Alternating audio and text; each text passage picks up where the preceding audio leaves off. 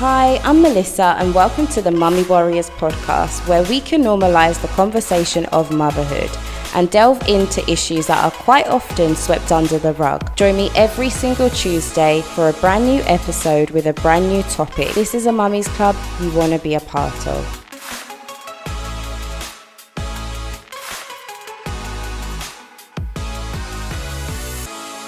Hi, and welcome back to the Mummy Warriors podcast. I'm your host, Melissa, and today I'm going to be joined by the lovely Gina, who's going to be sharing her story on how she caught COVID whilst heavily pregnant, having an emergency C section, and being separated from her newborn daughter for two weeks. Gina, welcome to the Mummy Warriors podcast. I'd like you to just tell our listeners about your story and what you went through. Hiya, thanks for having me. So, um, basically, I got COVID at the end of January this year um, I caught it from my husband, and I was heavily pregnant.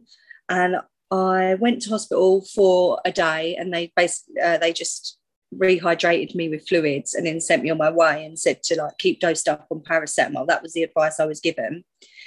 And then I think it must have been about a couple of days later, I um, started to get worse, and I was struggling to breathe. And then through the night, my breathing got worse. So it was decided between me and my husband that we call an ambulance, and um, mm. I got rushed to hospital. So once I was there, I was struggling in hospital for about three days, trying to. They were just basically trying to keep me and my baby safe to a level where my breathing could cope, and the baby wasn't too stressed. So um, yeah, it was a bit tough. Um, I would say that it was probably one of the most scariest scariest experiences of my life. As at one point, I did text all of my family, telling them how much I loved them, because I didn't think I was going to wake up the next day. Wow. Um, yeah. So to the point where it was then decided, with or without my permission, that they were going to perform an emergency C-section.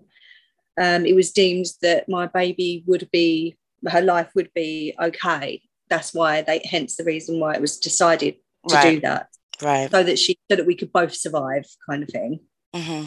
um so yeah she was born on the 3rd of february. She was weighing uh four pound one. And um, she was then transferred straight onto a ventilator and into NICU, and I was transferred straight into intensive care for the first three days, I would say I didn't really know what was going on. I knew I'd had my baby, I knew I'd had a C section, right. but I wasn't really with it, to be fair. Um, yeah, so I was lucky that while I was in intensive care, that they, there's a platform called VCreate. Um, if anybody doesn't know of it, who is in NICU, then they should definitely look it up because it's amazing. And basically, what it is is doctors and nurses can uh, take pictures and videos via this app and then you log on to the app and you can see all the daily progress of your baby. Right. So it's like a little communication tool, which is amazing. Um, yeah, I've got, we've got an amazing consultant as well. He come down to um, intensive care and saw me all in PPE and everything to actually explain to me what was going to be happening with my baby because she was because her weight dramatically dropped within three days. Uh, she went down to I think it was roughly around about three point five pounds and she was needed to be ventilated. She needed to be um, transferred to a different hospital to a higher c- category of care. Right. So um, he kindly come down and thought it was the right thing to do to explain this to me personally rather than, you know, just transferring messages through nurses and stuff like that, mm-hmm, mm-hmm. which which was amazing. So while I was there, I was in hospital. Uh, sorry, I was in intensive care for about five days and I was hospitalized for 10, 10 days in total. Well, 10 days after being in intensive care. Right. And um, I wasn't allowed to see her for 14 days. There was a lot of confusion around seeing her um, while I was in hospital and while I was still coming up with positive results of COVID. What was your life like during those two weeks you were separated from your daughter? It was absolute torture. That's the only word I can use. So the first, as I said, the first few days, I didn't really know what was going on because right. I was in pain and I couldn't breathe and I was being ventilated myself. Uh-huh. And then obviously people's nurses and that were telling me, you know, here's your baby, have a look, like pictures. I'd got a, my first picture of her was a fuzzy printout picture on a bit of paper. Um, and it was hard. It was hard for me to process because I knew I'd had a baby, but I was so ill myself that yeah. it was just a very hard situation to be in. Um, when I realised everything and I was getting stronger and I wanted to be able to see her, I then started questioning why I couldn't see her. Obviously, I understood we were in two different hospitals. So I was thinking, well, as soon as I get discharged from hospital, I'll be allowed to go and see her, no problem. But because all these hospitals haven't ever experienced a COVID COVID pandemic before, they they didn't know how to deal with me, and they just kept changing the goalposts all the time. And yeah, and it was just so unfortunate that nobody really knew how to handle my situation. Right, right.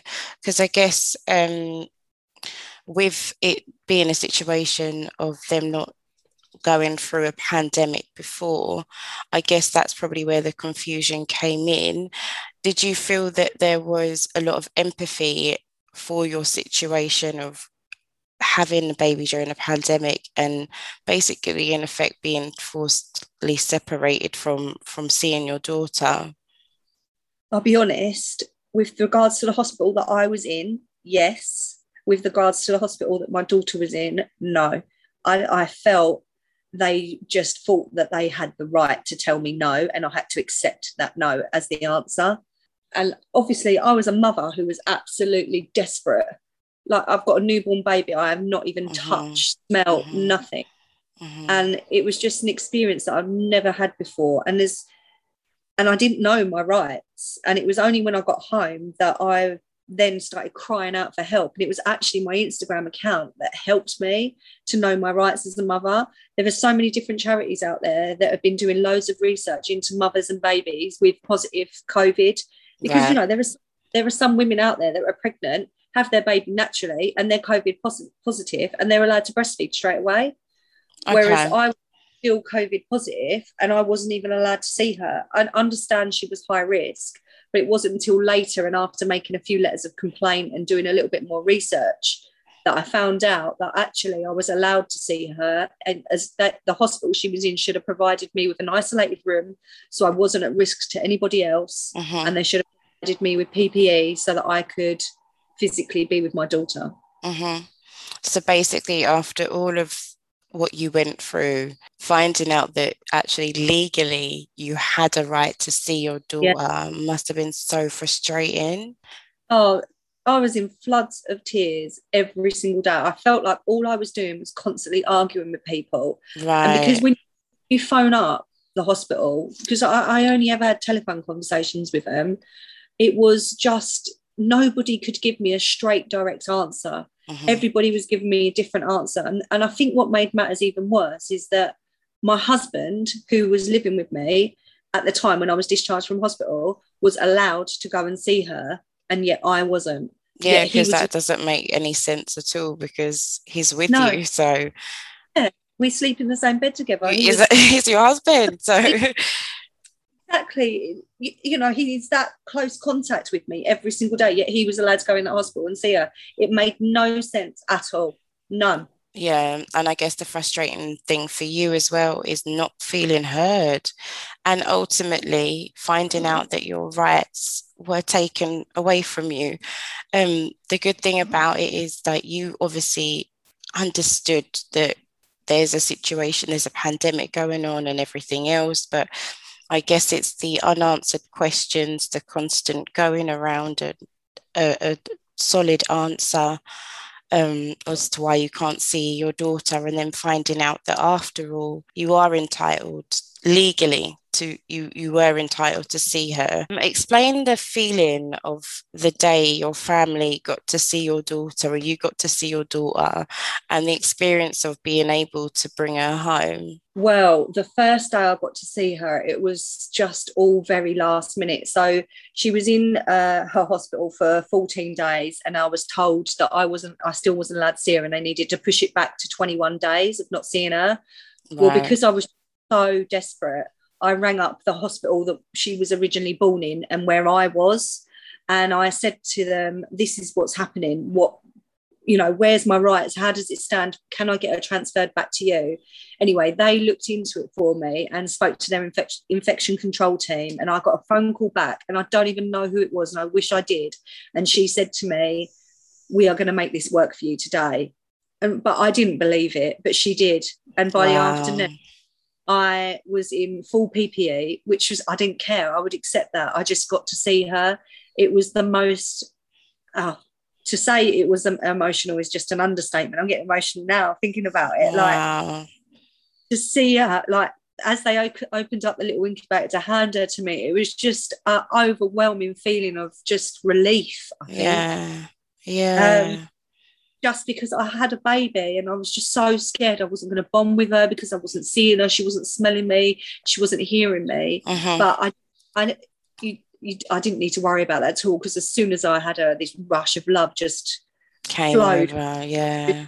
It was incredible, absolutely incredible. And also, as well, we we always said that if we had a little girl, we was going to call her Nancy.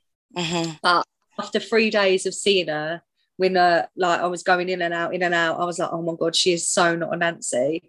And yeah. so uh, we ended up calling her Bonnie, which meant sweet little thing. Yeah. Because she was so tiny. It's so nice as well. Because obviously, naturally, as a mother, you would have worried about. Because even when you was telling your story just now, I was listening. I was like, I bet the bonding part is quite worrying because you know, usually when you have a baby, they rush to put the baby on you to smell you. Yeah. Or, and obviously, she rec- recognizes being in your belly and hearing your voice and then two weeks of not hearing your voice and all of those things to go through for two weeks straight and the, that moment must have been so emotional again another thing like for my instagram account there was there's an account on there that told um, that was basically promoting reading to your child and mm-hmm. so what i did in the end was i um, recorded my voice reading a little book to her on my husband's phone and he took it there and he had his um, earphones there and he, he played it to her.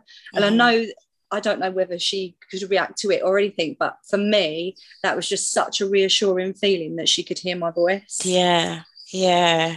What was the process like getting her ready to come home and be discharged from the hospital? Okay so um, it was quite a hard process to get her home because the reason being is two weeks before all of this had happened, um, my neighbour had actually knocked on my door and it was quarter to five in the morning and I heard some horrendous screams. And my husband ran downstairs. And as by the time I got downstairs, there was a baby in his arms. Um, and unfortunately, the baby had died of SIDS, which is cot death. Oh my God. So, um, which is absolutely horrendous. He had to give the baby CPR. Um, there was um, ambulance, paramedics, police, everything in my house. There must have been about 30 people in my house at that point. Before all of this had happened, I was obviously very heavily pregnant at the time, so I was distraught. Right. So the process of getting Bonnie home was very hard because when you're in um, the neonatal department, they drum into your head about cot death and how prone premature babies are to cot death because of they can't control their body temperature. Right.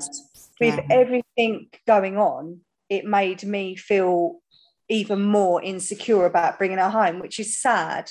Um, but they did build on our confidence with regards to that. So there's a checklist they have to go through. Um, and it's kind of like, you know, bathing your baby, making sure you do it correctly, mm-hmm. um, CPR training, which was horrendous because the dummy doll is so lifelike. Right. So when we went through the CPR training, we couldn't do it. We couldn't complete it straight away. We had to do it again, and that was. And then bear hard- in mind what happened two weeks prior. Yeah, they knew everything. So they'd actually, bless them, wrote um, like a little notes in uh, Bonnie's file so that they could read about the parents because they'd never come across a situation like ours. On, on top of experience that trauma, I've had the trauma of coming out of intensive and then seeing my baby and then my baby coming home and being released on oxygen and a lot of medication. So it was a lot to deal with, a lot to deal with. I couldn't, the trauma of seeing a baby so helpless and lifeless, not even knowing that two weeks later what your own trauma he's going to face as well. It's a bit, it's a lot for one person, I feel. Massively. It's, it was so much to take in. So that's why we was a little bit apprehensive about bringing her home early because you know it, uh, well i didn't sleep when she come home for age for a very long time to the point where they was actually considering putting me on a low dose, dosage of sleeping tablets because your body does need to rest to be yeah. able to recover. And i couldn't allow myself to do it because i was just fearing the worst. And although you know you have the reassurance she's attached to oxygen you know it's, it's probably very unlikely that she would have sids because she's pumped full of oxygen constantly, you still can't let go of that feeling or fear. Or you don't as a mother anyway with a normal pregnancy a normal Yeah. Um, and as I said, you actually saw it in yeah. whilst pregnant, which is so traumatizing anyway. I was just so worried because in hospital she used to have these things called DSATs where she would lose her breath and she was hooked up to a monitor and when she come home she wasn't going to be hooked up to a monitor so there was a lot of fear around the day she was coming home. And because the hospital staff were so understanding of, you know, everything they'd been through was quite traumatic it is anyway, they actually allowed us to stay in a room for two nights in the hospital with her so that we had an on-call button to build up our confidence to wow. um, basically be with her for 24 hours a day but if we did feel scared or worried or we needed any help, we could. And that helped us so much. So then the day when she we was actually discharged, it was just full of excitement because we'd already built up our confidence. It only took a few days for her to slip into routine and we managed her medication fine and so you also had like to deal with the fact that your daughter's a preemie as well so i guess you had yeah, to it was it, yeah i mean seeing a tiny little baby you just think how the hell is themselves aren't they how how do they get through it they just they're just incredibly strong yeah i mean just by it you explaining the story i know that your little girl is a survivor and a tough old cookie so surprisingly she's laid back as well, which is just shocking. yeah. At what point did you start realizing that experience that you've gone through has started to affect your mental health? Uh, the very same day that I discharged, I got discharged and come home. I'll never forget it. I was sitting on the sofa and my hu- I've got another daughter. My husband was dealing with her and he said, I'll order a takeaway. We'll treat ourselves to a takeaway. And I was sitting there and I was trying to order a takeaway on my phone through Just Eat and I mm-hmm. couldn't do it.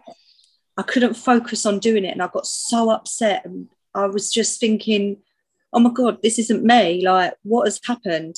Mm-hmm. And it was obviously being very overwhelmed, coming home from hospital and things like that. My concentration levels, levels were gone. But I just knew something wasn't right then.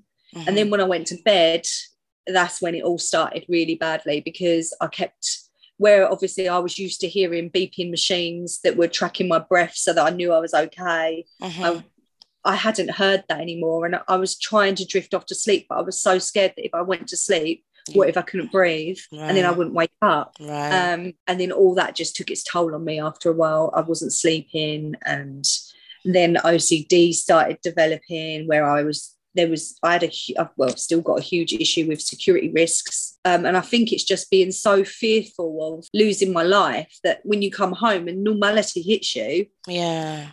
Things, other fear factors start to take you place. Like I have to make sure all the windows and doors are locked three times before I go to bed. Right. But I am getting for it and stuff like that, so it's okay. It's all in, yeah. It's all yeah, and I think it's so um, one amazing that you recognize you needed help and wasn't scared to get it. Two, you're so open with being verbalizing what you're going through.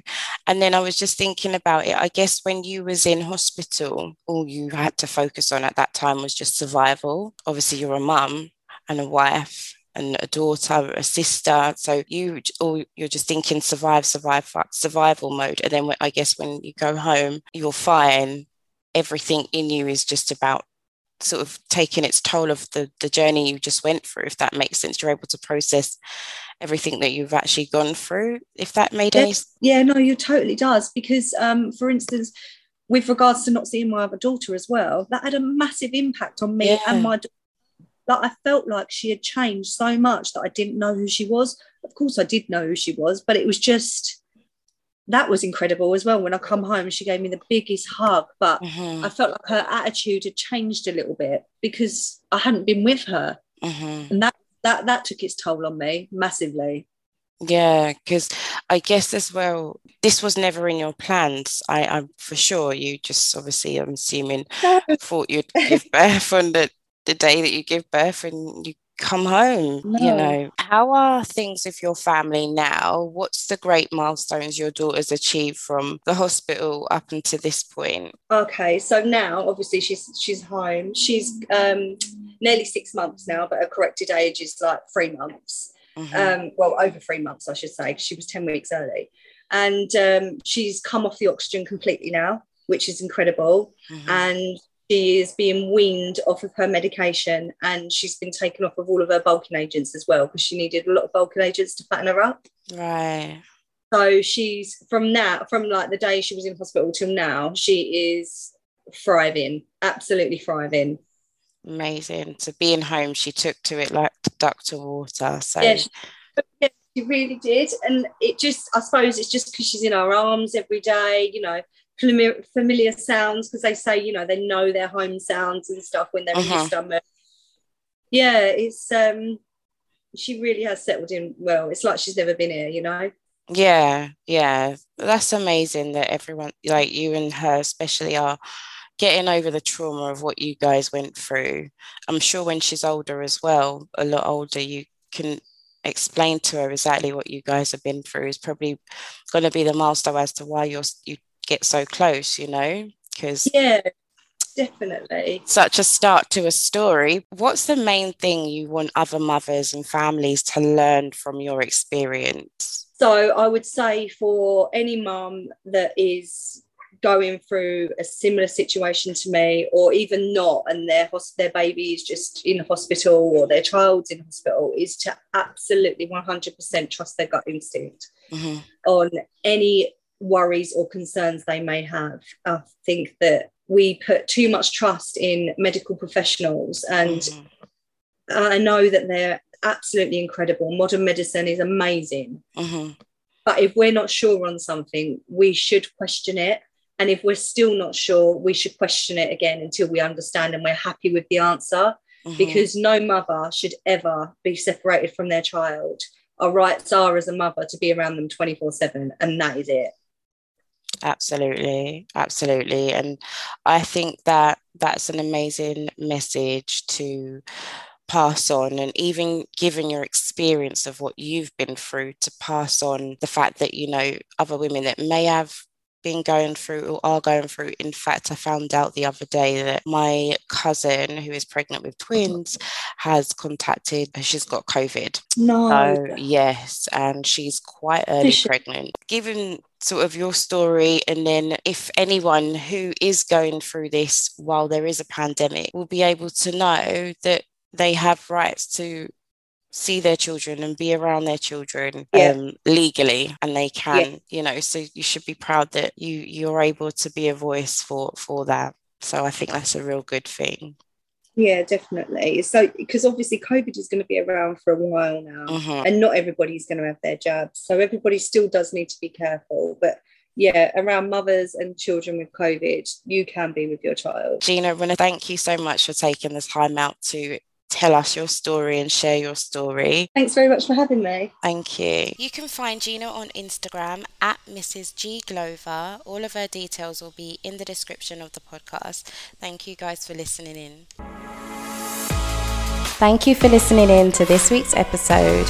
Feel free to leave a comment, like, and share this episode. If you want a chance to be a guest on the show, all you have to do is send me a DM on my Instagram, which is at the Mummy Warriors. See you next week.